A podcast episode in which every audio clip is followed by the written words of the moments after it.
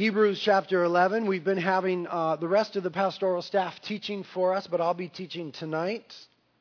And then, oh, come on. It was one of the staff guys that did that. I signed his paycheck. That's why he did that. He gets a raise. Hebrews chapter. Uh, Dominic wants a raise.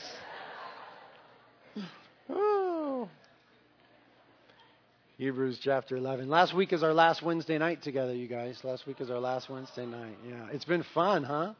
The food tonight, by the way, was provided by Don and Tyler Morgan's home group.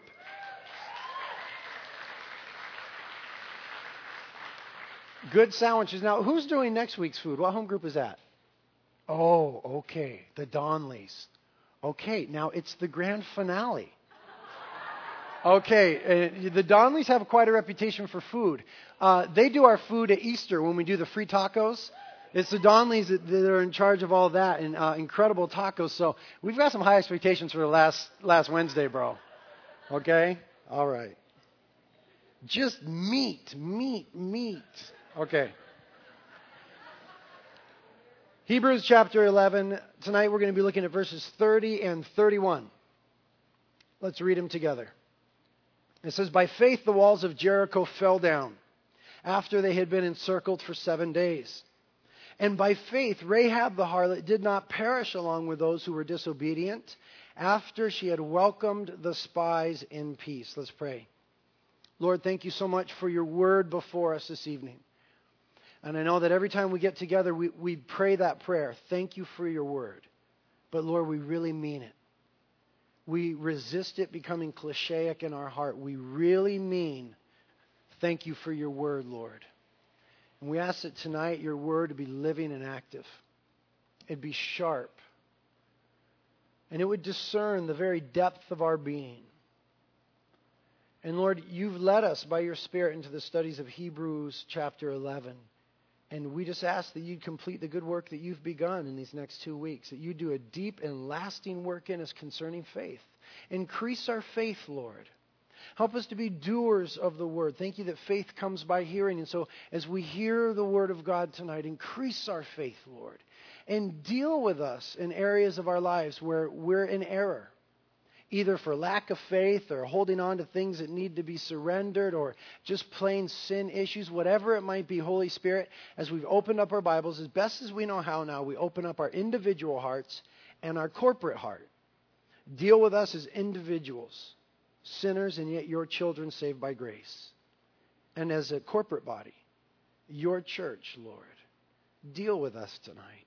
Bless this Bible study for your glory and the furtherance of your kingdom, we ask it. In Jesus' name, amen. Amen. So, tonight, then, in our text, we come to Jericho and Rahab. Jericho and Rahab. We're going to be really dealing primarily with Rahab. We'll just talk a little bit about verse 30, but I've got to give you homework. Now, just about every time I teach, I give you guys homework. And I, I, hope that you guys take that to heart because it's not arbitrarily that I assign homework. You know what I mean? I'm not trying to be like a school teacher and I'm not just whatever throwing it out there. But I really believe that the assignments that I give you will add to what you learn here from the pulpit and that you'll have a richer learning experience if you do the homework. And I was so blessed last week. I assigned homework and then I went home after second service, got home about 2 o'clock and went into my house. And my wife and a dear family friend were there with Ezekiel 38 and 39, doing the homework and digging into it and cross referencing and debating back and forth. And I, I just sat there and watched them for like an hour and a half just digging into it. And, and my heart was just so blessed. And I was hoping that the whole congregation, all up and down the coastline, was doing the very thing because they were incredibly blessed as they dug into it. So I want you to dig into for your homework now uh, after this lesson Joshua chapters 1 through 6. Six chapters now. Don't be afraid. It'll take you about 15 minutes to read if you read it quickly. But I prefer that you read it carefully. Okay, and it's going to be talking there about the children of Israel and their conquest of Jericho and the role that Rahab played. And we will bring up a map just to sort of orient you to where Jericho is there is a map of Israel, and I, have highlighted a few places for you by now. You guys are very familiar with the map of Israel. We're whipping her out every single week. Um, but there, right smack dab in the middle, is Jerusalem just inside the West Bank. And then to your left of that is Tel Aviv. And I put Haifa on there uh, just to orient you further because that's where a lot of the missiles have been directed at Haifa and initially in the conflict. Now, Tel Aviv is where Nasrallah, the head of the Hezbollah, is threatening to land missiles, is in Tel Aviv. And you might have seen in the news this week that Israel said if a missile lands in Tel Aviv, Damascus will pay dearly. We'll be talking about that this Sunday in Isaiah 17, and that possibly being a fulfillment of prophecy. And then you see uh, the Jordan River. Thank you. That yellow line coming down is the Jordan River. Up to, near the top of the map is uh, uh, the Sea of Galilee and the Dead Sea. And you see that Jericho is just on the west bank of the Jordan River. That's how we get the name West Bank. You always hear that in the news, the West Bank. It's the west bank of the Jordan River. I don't know if you knew that or not. And Jericho is just on the west bank of the Jordan River. So the children of, the, of Israel are about to enter in they're on the east bank. The Lord is going to lead them in with, with, Joshua at the helm. And the first city that they're told by the Lord to take is Jericho. And you're going to read about the awesome crossing of the Jordan River as you do your homework and, and just the incredible way that that required faith and what the Lord did there. And for the taking of the city, the methodology that God prescribed was one that would require a tremendous amount of faith because it was outside the box. Let's read about it in Joshua 6. Leave Hebrews now. Go to Joshua 6.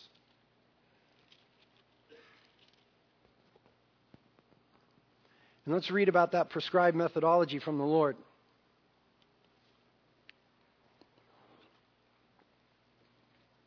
Joshua chapter 6, starting verse 1. It says, Now Jericho was tightly shut because the sons of Israel, uh, they had sort of laid siege to the city and they were getting ready to take it, you know, and so it was tightly shut. Nobody was going in, nobody was coming out. They're in there. No one went out and no one came in. Verse 2. And the Lord said to Joshua, See, I have given Jericho into your hands with its king and the valiant warriors. Now it's interesting to me that the Lord says, See, because they didn't see. And, faith is what? Yeah, it's, it's the hope and the substance of things that are unseen. And I love the way the Lord says, See, I've given Jericho into your hands. But at that moment, they're encamped there and they're just looking at some giant walls. Huge walls that were famous for being impenetrable. Giant walls, a first uh, wall, and then a big rampart, and then a second huge wall, known throughout the land for being impenetrable. And they're sitting there, how are we going to take this city? And the Lord says, See, I've given it to you. But frankly, they didn't see. And that's where faith comes in.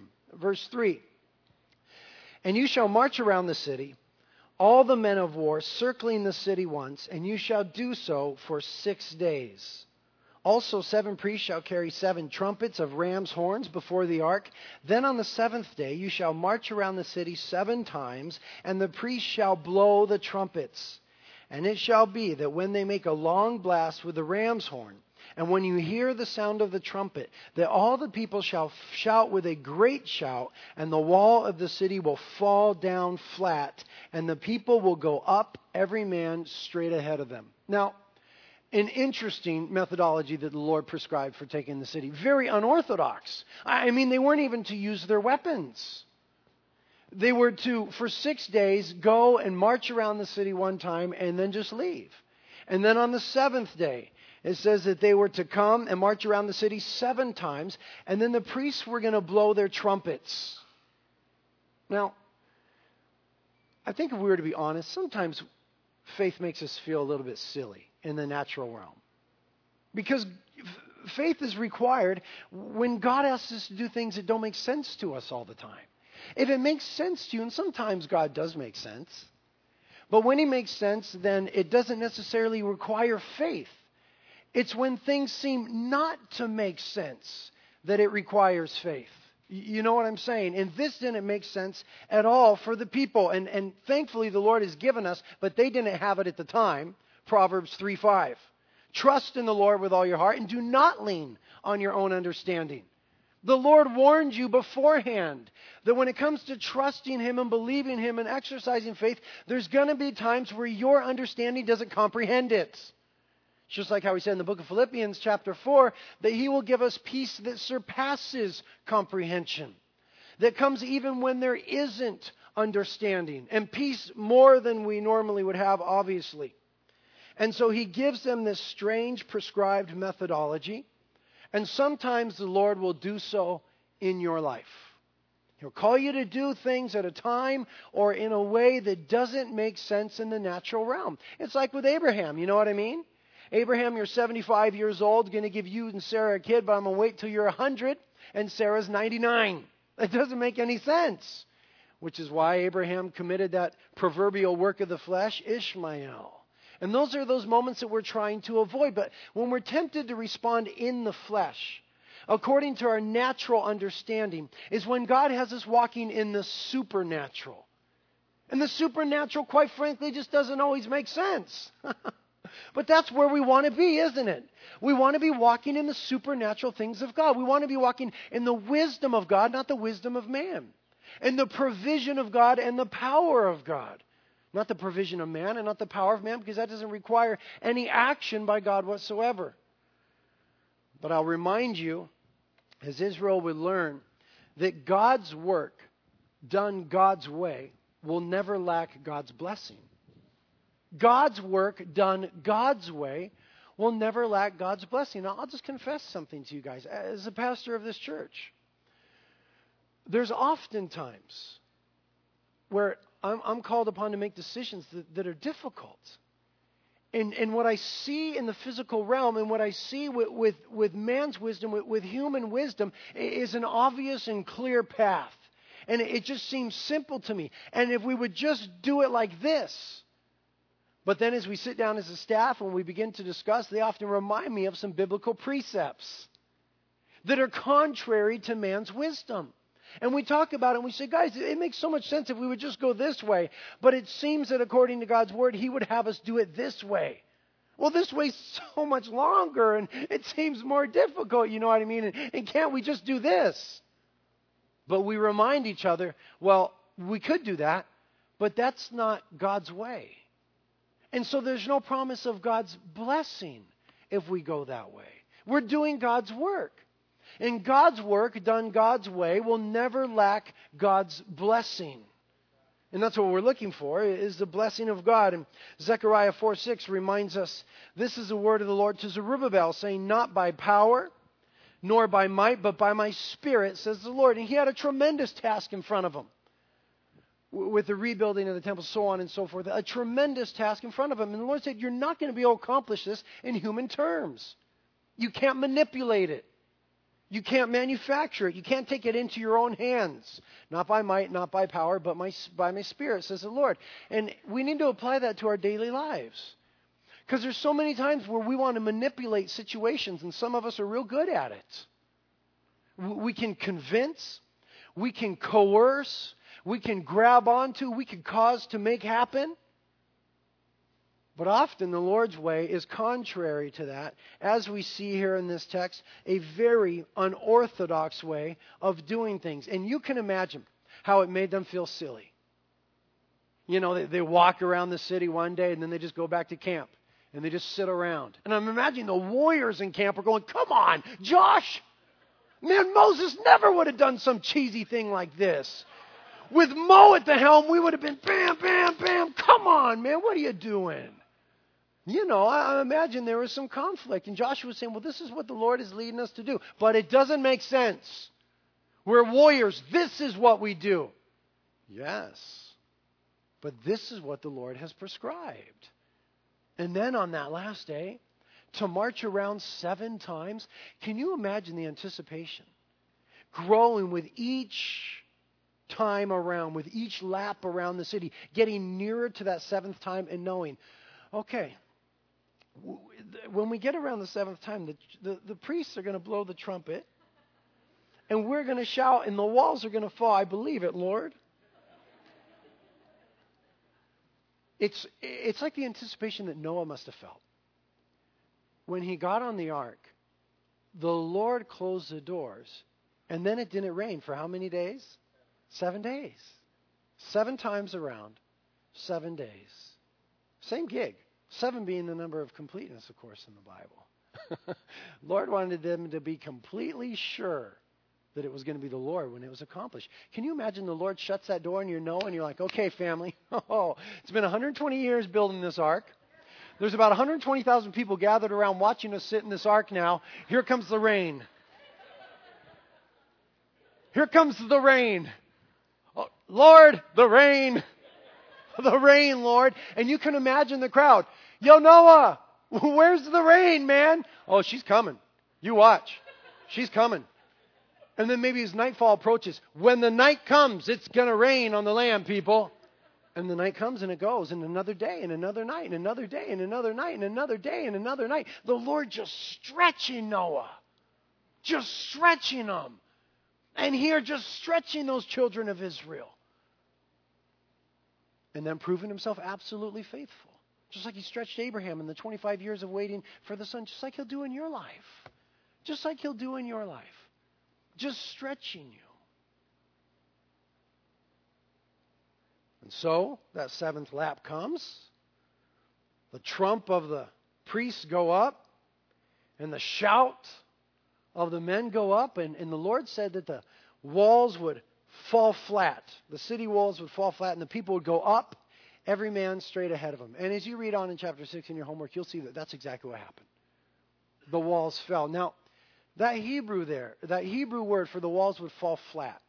It's not what you might think. When we read that, we think that it means that the walls were going to go like this. Isn't that kind of what you assume? But that's not what happened. That's right. Someone, wow, someone knows. In the Hebrew there, it means that the wall would just collapse on, on top of itself. The, the, as if the base just disappeared, that it would just kind of go boom, just collapse straight down on top of itself. Now, in the last century, there were many archaeological digs done there. And what did we find? We found that exact very thing. We found that the wall just literally collapsed down on top of itself. Now, in a normal siege, that wouldn't be so. In a, in a normal siege, that wall would have been battered and there would have been pieces that fell the inside into the outside. There would have been pieces, you know, tossed aside, so on and so forth. It would have been very obvious. Archaeologists know how to uh, study the walls of a siege city. But, but archaeology tells us very simply that that wall just collapsed on top of itself. Some archaeologists have been able to um, find evidence for an earthquake that happened about 1400 years before Christ in the region, which is just when this happened. So maybe the Lord used an earthquake. It's no less miraculous if it was an earthquake because the earthquake had to come at the moment the trump sounded and the people shouted. Then the earthquake had to come at that very moment. It's miraculous. However, the Lord did it.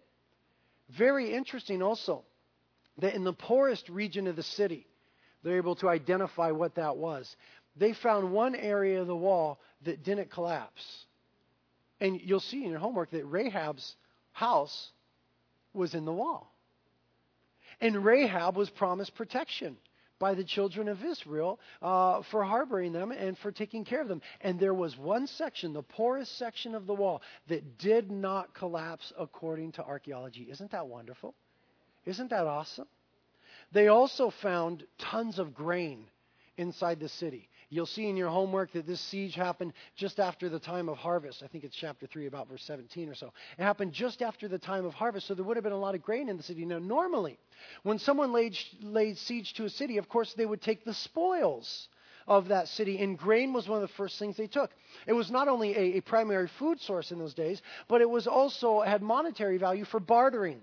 And so it was one of the first things that people would have took when they conquered a city. But all the grain in that city was untouched. They, they found vats and baskets and storage areas. It had been burnt, of course. They set fire to the city, but it was never removed. Evidence, evidence that most of the children of Israel obeyed what you'll read in your homework is that God told them, do not take any spoil. The city is to be consecrated unto the Lord. Do not take any spoil. They obeyed the Lord. They didn't even take the grain, though they had many mouths to feed, except for one cat. What was his name? Achan. Achan, but that's in Joshua chapter 7. That's, that's extracurricular if you want to read that. but we see here that God does not always do things the way that we might expect them to do them. But I'll tell you this God always has reasons when he does things in an unorthodox manner. If you look at creation, you'll see very clearly that God is a God of order. You see that in the structure of Adam. You see that in everything that there is. God is a God of order. And He does not do things chaotically. And He doesn't do things randomly. And so, though it may not make sense to us, God always has reason. And you know, it's not really for us to ask. And I know at times of tragedy, Lord, why this? Why that? And as people who are just dirt, God doesn't owe us an explanation. Sometimes in His grace, He gives it.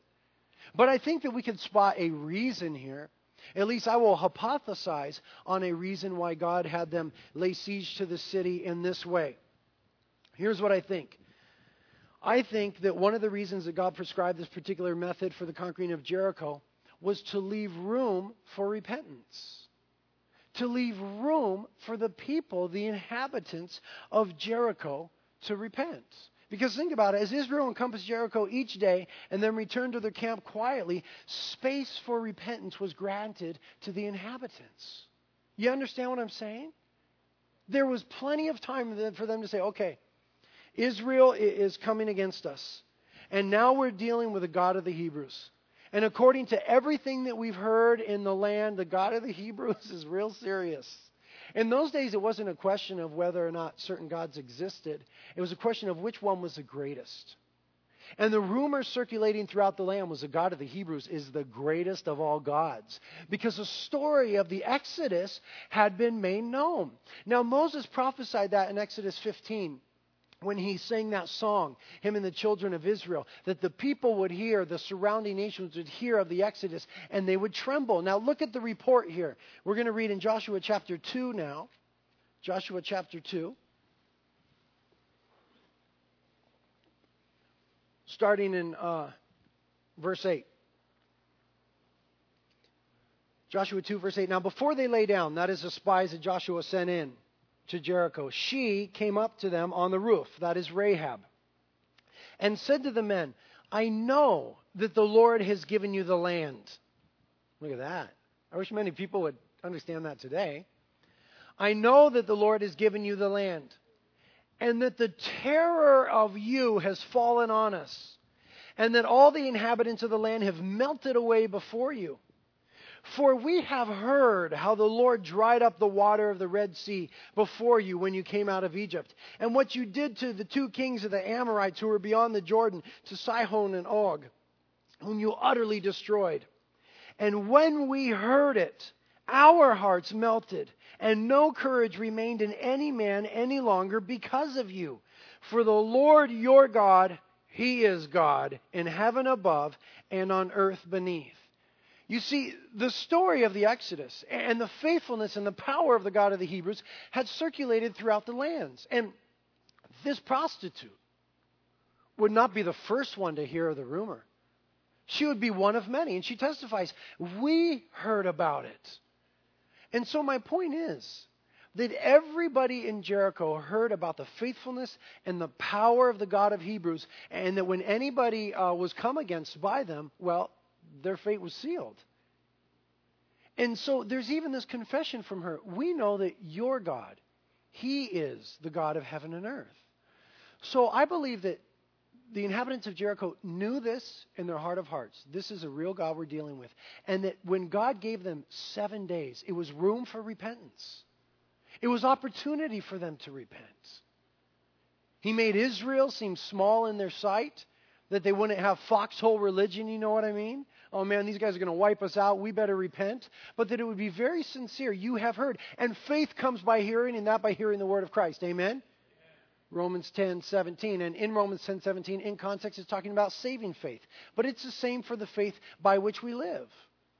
But they should have exercised saving faith in this God, and I believe that God was giving them opportunity, opportunity every day to repent. And the Lord does the same thing in your life and in my life. The Lord is not slow about his promises, as some count slowness, but he desires that none should perish. It says in 2 Peter chapter 3 verse 9. With regards to the salvation of our friends and the Lord's coming. He's not slow about his promises. And this seemed like a slow siege, but the heart of, the God, of God is he desires that none should perish. And in your own life as a Christian, God always gives you room to repent. How often did he give Judas an opportunity to repent? I mean, over and over, he says in the presence of Judas, One of you is going to betray me. Over and over. And we see at the Last Supper that there were several opportunities, the, these moments of tension where the Lord said, Someone at this table this evening is going to betray me. And they all went around the table and said, It's not me. It's not me. It's not me. I think that's what they said with their mouths, but I think in their heart of hearts, they were asking, Is it me? Is it me? He, he was giving Judas, I believe, room to repent. Now, Rahab was different from the rest of the inhabitants. They didn't repent. But Rahab heard the report and she received it as truth and she acted upon it, which, of course, is the definition of faith. You know, exercising faith, acting upon the word of God. And, and it says in uh, Thessalonians chapter 2, verse 13, Paul writing to them says, And for this reason we also constantly thank God that when you received from us the word of God's message, you accepted it not as a word of men, but for what it really is the word of God, which also performs its work in you who believe. And that's how Rahab received it. She received it like the, the Word of God, and thus it did a work in her. And her outcome, her fate, the days that would follow would be totally different, totally contrary to those who heard the same exact report but didn't respond to it with action. And you know, sadly, it's the same among uh, so much of Christianity today. It's the same in this church week in and week out. We all hear the same thing the Word of God open to us. And we all hear the exact same syllables. And for some of us, we make radical changes in our lives. We respond to the Word of God. We become doers of the Word. And for other people, they hear the same thing. They may be even stirred, but there's no real change that takes place. And I think that obviously from Rahab's report, the inhabitants of Jericho were stirred by the report. There was some fear, a degree of fear in them, and a realization of who the God of the Hebrews was. But then six days passed and nothing happened. And so I can imagine they begin to think, oh, we we heard the word, you know, we heard the report and this and that and the other, but he's not doing anything. There's our wall. It's as big as ever. It's as strong as ever. It's impenetrable. We feel quite secure and they harden their hearts. I think it took 7 days. And on the 7th day is when the Lord caused the walls to fall. And this illustrates a profound fact. That is, how souls are affected by the truth, and yet how quickly the impression often wears off. I mean, how oftentimes have you sat under the teaching of the Word of God or in your own home and read the Word of God and said, I'm changing everything? This is radical. I am changing everything. Everything is going to be different. And you're weeping and you're on the carpets and ah, you me papa. You're crying out. Everything is going to change. And then you leave, you know, and you go to Esau's. Oh, what are you going to get for lunch? Yeah, I'm going to get the burger and this and that. And by the evening, it's just that impression is gone. I, I think it's a sad thing. I think it's a tragic thing. It's exactly what happened. The people of Jericho were deeply stirred, I believe, by the report of God's judgment upon the wicked. They feared it was their turn next, and their hearts melted within them. And yet, as time passed, there was no right response. And that's because of human nature. And Solomon tells us about that in Ecclesiastes. In Ecclesiastes chapter 8, verse 11, he shed some light on the subject as to why. He says, Because the sentence against an evil deed is not executed quickly, therefore the hearts of the sons of men among them are given fully to do evil. You know, the Lord does not, because He's merciful, always deal out immediate retribution. And Paul says what humanity does with that in Romans chapter 2 verses 4 and 5 says, "Do you think lightly of the riches of his kindness and the forbearance and patience, not knowing that the kindness of God leads you to repentance?" But because of your stubbornness and unrepentant heart, you are storing up wrath for yourselves in the day of wrath and revelation of the righteous judgment of God. Now that's for unbelievers.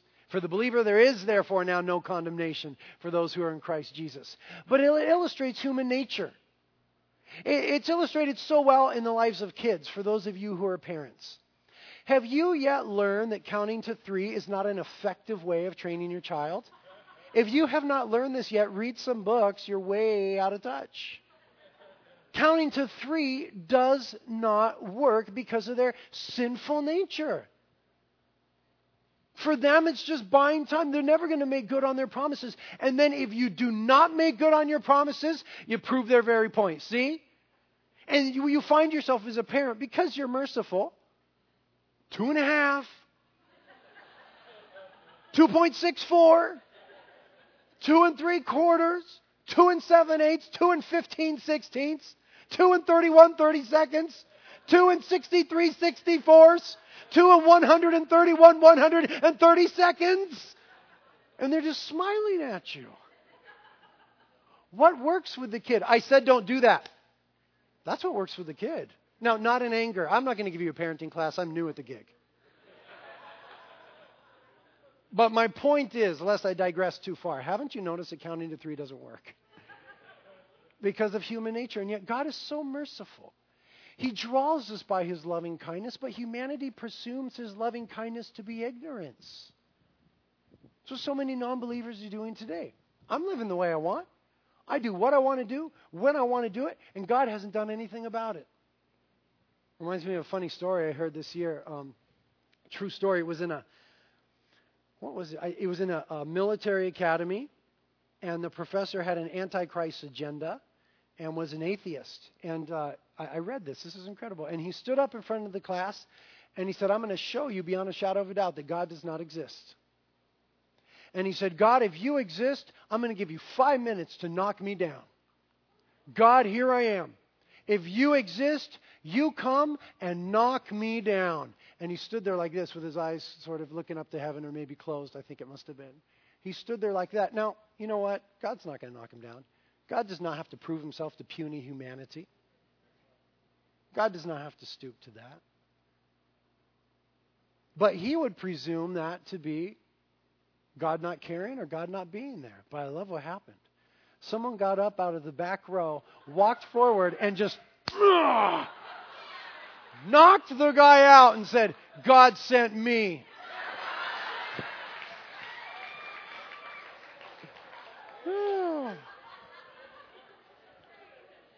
That's awesome. And we see that the, the, exact same report, the same word about the Hebrew God, was heard by the ears of Rahab and the other inhabitants, but it was only Rahab that heeded it. And there's a difference, you know, between godly sorrow and worldly sorrow, as illustrated by 2 Corinthians chapter 7, verses 9 through 11 says, Paul writing, I now rejoice, not that you were made sorrowful. Uh, his previous letter bummed him out. It was pretty gnarly. Not that you were made sorrowful, but that you were made sorrowful to the point of repentance. For you were made sorrowful according to the will of God, in order that you might not suffer loss in anything. For the sorrow that is according to the will of God produces a repentance without regret, leading to salvation. But the sorrow of the world produces death. For behold, what earnestness, this very thing, this godly sorrow, has produced in you. What vindication of yourselves, what indignation, what fear, what longing, what zeal, what avenging of wrong. And I suggest to you that as they heard the report that Rahab had godly sorrow, there was a true realization that something had to change. She had had the wrong God. But I think that the inhabitants just had that idea of worldly sorrow just a, a momentary fear. You know what I mean? But, but no real lasting change. And what godly sorrow produced in the Corinthians is very obvious there. It produced in them an earnestness or a concerted effort to make amends. This is how you identify godly sorrow. There was a concerted effort to make amends, an eagerness to vindicate themselves or to be cleared of blame. How do we do that? By repentance. There was an indignation against wrong. They changed their mind about the situation. That's what the Lord wants us to do. He wants to teach us to, to uh, hate evil and love what is good and, and fear the Lord. There was an indignation against wrong that came from godly sorrow. There was fear or alarm that they had done wrong. Listen, that they had done wrong, not just that they were caught. That's often the issue. We freak out and we're panicked and we're bummed because we got caught, but we're not truly sorrowful or sorry or repentant about what was done. But godly sorrow causes that. And then there was a longing and a zeal for things to be set right. Uh, the difference between godly sorrow and worldly sorrow is illustrated perfectly in Peter and in Judas. Both of them failed miserably before the Lord. Peter denied the Lord three times, and Judas betrayed the Lord for 30 pieces of silver. But Peter obviously had godly sorrow. How do we know? Because the Lord restored him. Evidence that there must have been repentance. Times of refreshing come from being in the presence of the Lord as we repent, he later said after Pentecost in Acts 3:19. There must have been, we can conclude, a godly sorrow in Peter. But in Judas, not so. In Judas, there was that worldly sorrow. He knew he did wrong well enough. He was bummed out about it. He even threw the 30 pieces of silver back into the temple and told the people, I've bummed it. But instead of letting his sin drive him to the Lord, which is what godly sorrow does, and what repentance is by definition, it drove him away from the Lord, and the end result was death. And that's what it says here in 2 Corinthians 7 that worldly sorrow leads to death.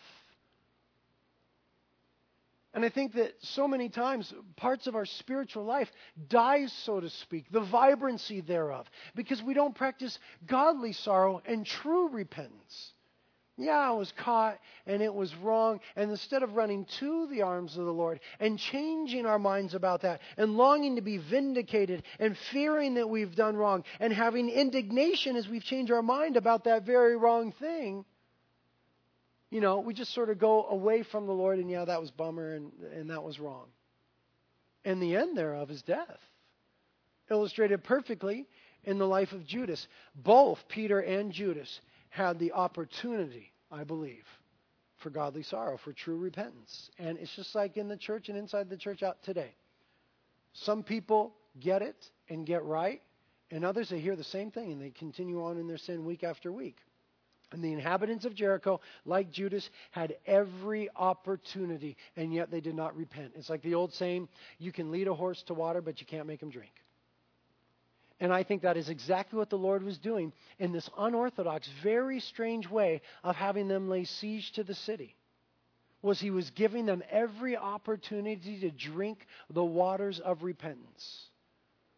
But they refused. Rahab, on the other hand, she received the message. In Ecclesiastes 8:12, just a verse after the one that we read in verse 11 says, Although a sinner does evil a hundred times and may lengthen his life, still I know, Solomon says, that it will be well for those who fear God, who fear him openly. You know, Rahab initially did not know what the outcome was going to be of her accepting the spies into her house. She didn't know what the outcome of that will be. And you'll see the story unfold as you read it in your homework. But for her, probably her first inclination was this is going to mean death for me. The leaders of Jericho are going to find out what I've done and they're going to kill me. So we see here, here that true faith is selfless. It was selfless in its expression. And she chose, just like Moses, rather than the passing pleasures of sin in the house of Pharaoh, she, she chose to fear the Lord. And Ecclesiastes said, although a sinner does evil a hundred times, it may lengthen his life. And guys, I got to tell you, especially young people, you're going to see people that sin in all sorts of ways against God. And the more they sin, the more they seem to prosper. The psalmist said the same thing in Psalm 73. Should add that to your homework. Slightly arbitrary, but not really.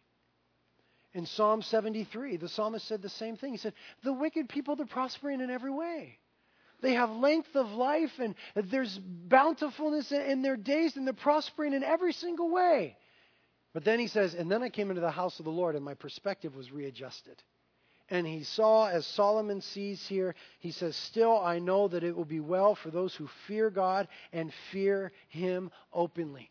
And she made the profession of faith in Joshua 2 9 when she said, I know the Lord has given you the land. She had the same information as them, but a different conclusion. She was becoming a doer of the word. And so she's commended in James 2:25 as well as Hebrews 11 where it says, "And in the same way was not Rahab the harlot also justified by works when she received the messengers and sent them out by another way?" Now, in the context of James chapter 2, you know when it says that she was justified by works, it's not talking there about salvation. It's talking about the evidence of faith. A.W. Pink says, This does not mean that her good works were the meritorious ground for her acceptance with God, but that they were evidence before men that a spiritual principle had been communicated to her, the fruits of which justified or vindicated her profession, demonstrating that she was a member of the household of faith. You see, the Bible's very clear that there's always going to be an outflow of faith. There's always going to be evidence of faith. And namely, it's evidence in good works. And if you wanted to narrow them down, selfless ones indeed. Selfless ones. That, that is to characterize the Christian, the follower of Jesus Christ. In John chapter 13, when he, after he washed their feet, he said, A student is not greater than his master. And I've washed your feet. And so you should do one to another. And so I want to ask you in all humility, because I love you guys, is there evidence of your faith? Don't conjure up your own evidence. Oh, I feel a certain way. Or I think this, or I think that, or I've been to church X amount of times, or I went to the prophecy conference like Pastor Britt told me to do. Don't conjure it up. The Bible says it will be evidenced by good works. And then those good works will be characterized by selflessness. And so don't answer me tonight, but ask, answer the Holy Spirit. Is there evidence of your faith? In a court of law, could you be convicted of having faith in Christ Jesus? Would they be able to gather empirical data? Things that are observed. God has prepared good works beforehand that we should walk in them, Ephesians 2:10. They are the evidence of faith. Is there in your life evidence of faith? If not, if not, you need to consider whether or not you've truly been born again. Because I think that when someone is born again, there's going to be evidence. And Jesus told us in the parable of the tares and the wheat that there will be those who look just like Christians until it comes time to bear fruit, which is the only time that they're discernible. And there are always people within the church and within the community of faith in Jesus Christ that can talk the talk.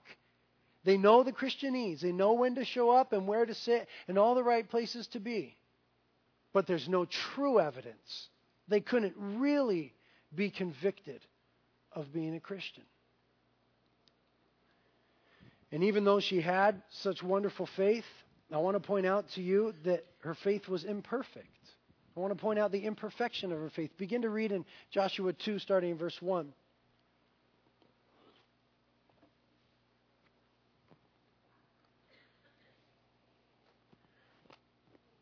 It says,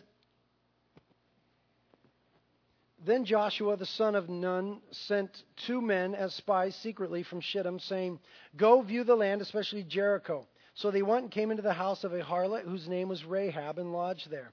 And it was told the king of Jericho, saying, Behold, men from the son of Israel have come here tonight to search out the land. And the king of Jericho sent word to Rahab, saying, Bring out the men who have come to you, who have entered your house, for they have come to search out all the land. But the woman had taken the two men and hidden them, and she said, Yes, the men came to me, but I did not know where they were from. And it came about when it was time to shut the gate at dark that the men went out. I do not know where the men went. Pursue them quickly, for you will overtake them. But she had brought them up to the roof and hidden them in the stalks of flax, which she had laid in order, uh, in order on the roof. So the men pursued them on the road to Jordan, to the fords, and as soon as those who were pursuing them had gone out, they shut the gate. And there's where we picked it up in verse 8. Now, the imperfection of her faith, though she exercised faith wonderfully and that she welcomed the spies in peace, was that she lied. The imperfection of her faith is that she lied. This is not in Scripture for us to imitate. I've often heard Christians, well, Rahab lied. A little white lie, you know, what does it matter? And, you know, the, ends justifies the means. Not so in the economy of God. This is not here for us to imitate, nor was her being a prostitute. Do you read because she was a prostitute and she had great faith? Do you now think, well, it's okay to be a prostitute? Then why do Christians surmise, oh, it's okay to tell a little lie because Rahab did, and that the ends justify the means? Judas hung himself. The Bible doesn't teach that we should hang ourselves. It's one of the ways, by the way, that you know the Bible is authentic and that the author is God because it reveals the sinful deeds and the follies and the deceitfulness of man. If man writes a book, they don't put those things in there. When God writes a book, he puts it in. But it begs the question, I think many Christians have asked it throughout time is it okay to lie at such a time? I mean, it seemed like a good thing. You know, they would have killed him, and, and, and why not tell a little lie? But I, I want you to notice that back in Hebrews chapter 11, verse 31, it said very expressly why she was mentioned in the Hall of Faith. It said because she had welcomed the spies in peace. It does not say there that because she lied about it, or that she protected them through the lie or that when the leaders of the community came looking, she had hid them on the roof and lied about it. It says that she welcomed them in peace. In fact, it leaves out the latter half of the story. She's not in the hall of faith because she lied. She's in the hall of faith in spite of the fact that she lied. It was her action of receiving them. And I love that what we see by her receiving them is a manifestation of God's covenantal protection as spoken of in Genesis 12:3 like we've been talking about for the last few weeks on Sunday morning. Remember that? I will bless those who bless you and curse those who curse you. And Rahab received them with peace. She blessed them and God blessed her not because she lied, but I believe in spite of her lie. And so then it seems like a gray area. Well, is there times that we should lie? For example, uh, you know, during the Holocaust. There were many Gentiles that took in Jews and hid them from the Nazis. And rightly so, and wonderfully so. And people like that are called by the Jews righteous Gentiles. Rahab is considered a righteous Gentile by Jews today that know the Bible. But when is it okay to lie and when is it not okay to lie? Well, listen. When there's something that we don't know, what we're supposed to do biblically is fall back on what we do know. And what we do know from Proverbs 6:17 is that God hates a lying tongue. I mean, that's for sure. That's very clear. God hates a lying tongue. And who's to say that if she had told the truth that God wouldn't have preserved them in some other way? I would rather be found arguing on the side of Scripture than on the side of human wisdom. I, I think that it was an imperfection of her faith. I have to lie right now. I think that when we do God's work God's way with a righteous standard, we'll never lack God's blessing. I think that if she had told the truth in this situation, that God may have protected in one way or another. Who's to say it's hard to say, but I know that Proverbs 6:17 said God hates a lying tongue. And yet, at the same time, there she is in spite of the lie. Psalm 103 reminds us in verses 13 and 14 just as the Father has compassion on his children, so the Lord has compassion on those who fear him. For he himself knows our frame, he is mindful that we are but dust. And I love that in the New Testament, it's not mentioned that she lied, either positively or negatively. It's like the, God, the, the, the Lord didn't count it. It says in Psalm 130, verses 3 and 4 If thou, Lord, shouldst mark iniquities, O Lord, who could stand? But there is forgiveness with thee, that thou mayest be feared. And it's like the Lord didn't mark that iniquity. He blessed her for the prior thing. A.W. Pink says, the Lord, in His tender mercy, is pleased to pass by many of the infirmities of His children when He sees an upright heart and a desire to accomplish His promises. God bears with much weakness, especially in the lambs of His flock. And Rahab was certainly a lamb. You know, those are the young sheep, the little ones. She was obviously very young in her faith. In fact, it was a brand new thing to her. The God of the Hebrews was a brand new thing. And so, in the end, summation, though I think we have the clear teaching of the Word of God, isn't God so merciful? He has compassion on us. He knows that we're just dirt. And if He would mark iniquities, who could stand? He didn't mark that one against Rahab. The other thing we see about her faith is that her faith was a solitary faith. She went against the flow of everybody else in the community. Everybody else in the community let their hearts harden. She went against the flow. And I, I, I just tell you, Christians, that it is going to get more necessary for us to have that stance as the hour grows later and later and later in these last days. Our faith is going to become more and more unpopular. Jesus said that in the last days the love of many would wax cold and that we would be delivered up to rulers. Did you hear about India this, this last week that passed legislation making it illegal for people to convert to Christianity? How hard do you think it is to be a Christian? What about in Venezuela with Hugo Chavez? And in Venezuela, the, closer the doors are just closing for Christianity there eh, eh, and for, and for the gospel. In America, I believe, is becoming less and less friendly to the gospel of Jesus Christ. And as the hour of his coming approaches, we will more and more and more have to be willing to have solitary faith, go against the flow of the world, be willing to stand alone. It's very easy to believe when everyone around you believes the same thing, but when nobody believes the same thing. So 2 Timothy 2, chapter 3 tells us to become convinced of the things that we have heard in Scripture. And then the last thing about her faith is that her faith was a sanctifying faith. Spurgeon said this Rahab's faith was a sanctifying one. Did Rahab continue as a harlot after she had faith? No, she did not. For Salmon, the prince of Judah, married her. We see that in Matthew chapter 1, verse 5. You cannot have faith and yet live in sin. To believe is to be holy. The two things must go together. That faith is a dead faith, uh, a corrupt faith, which lives in sin that grace may abound. Rahab was a sanctified woman. Oh, that God sanct- might sanctify some that are here. And again, that, that is the evidence of true faith is sanctifying in our lives. And I question the person, I question their salvation, that their ideology, their mindset is what can I get away with and still be okay with God? Instead of how can I most please my God? Because I think once the Holy Spirit indwells you, then your attitude becomes, I want to please Jesus. I love him. He saved me. I was going to hell, man. He pulled my feet out the miry clay, set me on the rock transferred me to the kingdom of the beloved Son.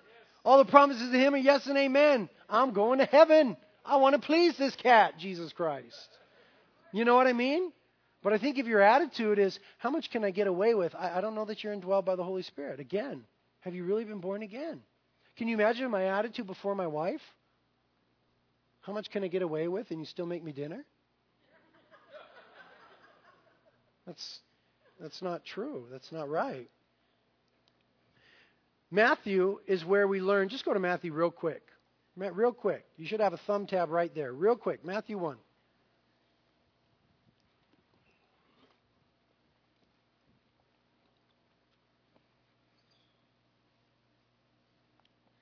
Matthew 1, starting in verse 1, this is very interesting. Just going to read six verses the book of the genealogy of Jesus Christ, the son of David, the son of Abraham. Okay, here's a genealogy of Jesus, his family tree, his ancestors. Look at this. This is incredible. Verse 2. To Abraham was born Isaac, and to Isaac Jacob, and to Jacob Judah and his brothers. And to Judah were born Perez and Zerah by Tamar, and to Perez was born Hezron, and to Hezron Ram. And to Ram was born Amminadab, and to Amminadab Nahshon, and to Nahshon Salmon. And to Salmon was born Boaz by Rahab, the very Rahab we're speaking of. And to Boaz was born Obed by Ruth, and to Obed Jesse. And to Jesse was born David the king. And to David was born Solomon, Shlomo in Hebrew by her who had been the wife of Uriah. I want you to notice the women that are mentioned in the family tree here, along with Rahab. We have Tamar, Ruth, Bathsheba, and Rahab. All of these women, as well as most of the men, if you read on, were questionable in one way or another. Tamar was a prostitute, just as Rahab was, we read in Genesis 38 24. Ruth was a foreigner, which, according to the Jews in that time, was not a good thing and Bathsheba committed adultery. We see someone outside of the covenantal people.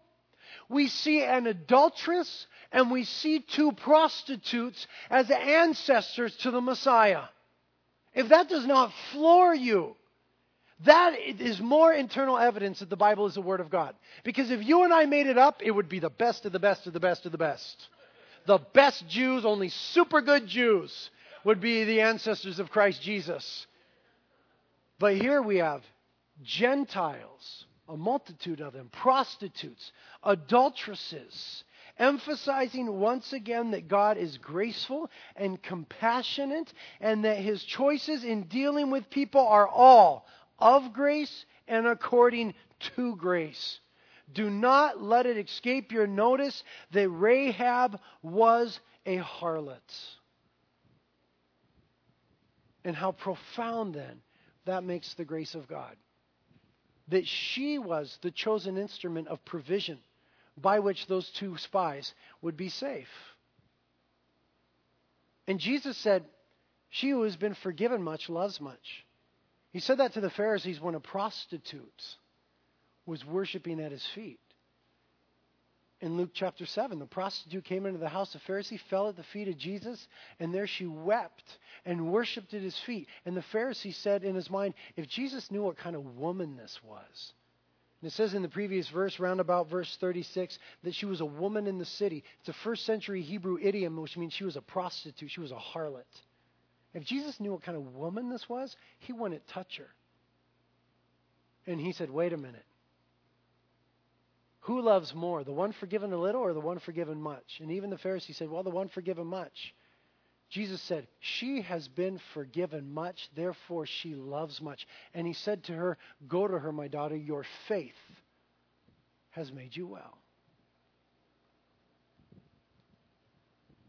Where sin abounds, grace abounds all the more. And I think it is incredible that here in the hall of faith is Rahab, the prostitute. And you know what? You've got a past and I've got a past. Paul had a past. He was murdering Christians. But he said in Philippians chapter 3, I forget what lies behind. I can't remember it. I forget. I forget what lies behind. Why should we remember what God has buried in the deepest sea, removed as far as east is from the west? God says, I choose to remember your sin no more. If he should mark iniquity, who could stand? He says, I choose to remember it no more. So why do you? What a slap in the face of the Lord. You've got a past, I've got a past. I was sexually immoral and a liar and a thief and covetous and did drugs and all those things that you did. I've got a past. But I am no longer defined by my past. I'm defined by the person and the work of Jesus Christ. And God loves to take people with a past and use them for his future glory. God loves to do that. He could have chosen anyone in Jericho, he chose a prostitute to confound the wise. God wants to use you. Don't let your past haunt you. God wants to use. Did you blow it really, really big? I mean, did you make a really, really big mess? Good grace abounds all the more. I mean, are you just a mess? You're the perfect candidate for God to use you. Loves using the foolish and messed up things of the world. He loves it. It's his favorite thing to do. Then he gets all the glory. God has a plan for your life. You have a past. Get over it. He bled for it. He used this prostitute. She is in the hall of faith, a very select group of people. And the next time you begin to think God can't use you, I want you to remember the following people. Yes, Rahab was a prostitute, but don't forget, Noah was a drunk. And Abraham was too old for you know what. And Isaac was a daydreamer. And Jacob, Israel, he was a liar. Leah was ugly. Joseph was abused. Moses couldn't speak well. Gideon was afraid. Samson had long hair and was a womanizer. Jeremiah and Timothy were too young. David had an affair and was a murderer. Elijah was suicidal. Isaiah preached naked. Jonah ran from God. Naomi was a widow. Job went bankrupt. John the Baptist ate bugs. Peter denied Christ. The disciples fell asleep while they were praying.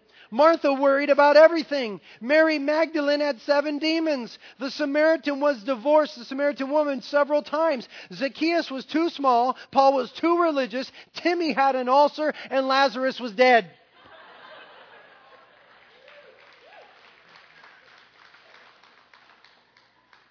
So you got no excuse anymore.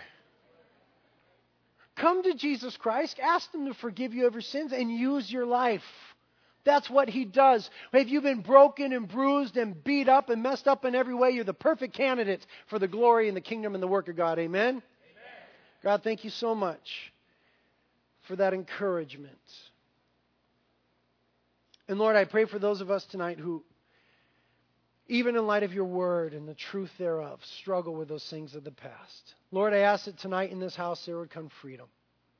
That your grace would rain down as we now begin to worship you, as we now enter into your throne room. Thank you that it's a throne of grace that we enter into, and that help can be found in the time of need. Lord, I ask that if there be anybody in this house tonight weighed down with the burden of sin, that you would set them free. I ask that you remove that burden of shame and guilt and condemnation from them by the finished work of the cross, and that you'd place upon their shoulders in their life your burden, your yoke, which is easy and light, and that they would come and learn of you, for you are humble and kind, Lord. Thank you that there is no condemnation for those who are in Christ. Tonight, as we worship, prayer team will be up here. Communion is up here. Man, if the enemy's got you all bound up in shame, please get free tonight. If you need help, we're here to help. Come forward and let, let the prayer team and the pastors pray for you. They'll lay hands on you, anoint you with oil if need be. Don't leave this house bound up in shame. That's not the Lord's heart for you. He died on the cross to conquer that. Maybe tonight you just want to come forward to the prayer team and say, Hey, I've, I've dealt with the past. I, I've left it at the foot of the cross, but I want to know what the future holds. I want God to use me. And they'll pray for God's anointing to come upon your life and for God to use you. Maybe you just want to come and take communion on your knees here and remember the blood that washed you white as snow. Rahab was a harlot, but she was washed white as snow. We'll see her when we get to heaven, dancing on streets of gold, totally sanctified, brand new. That's us now, and that's our future. Don't leave this house tonight with any other reality working in your life. If you need prayer, come on up, and communion is here.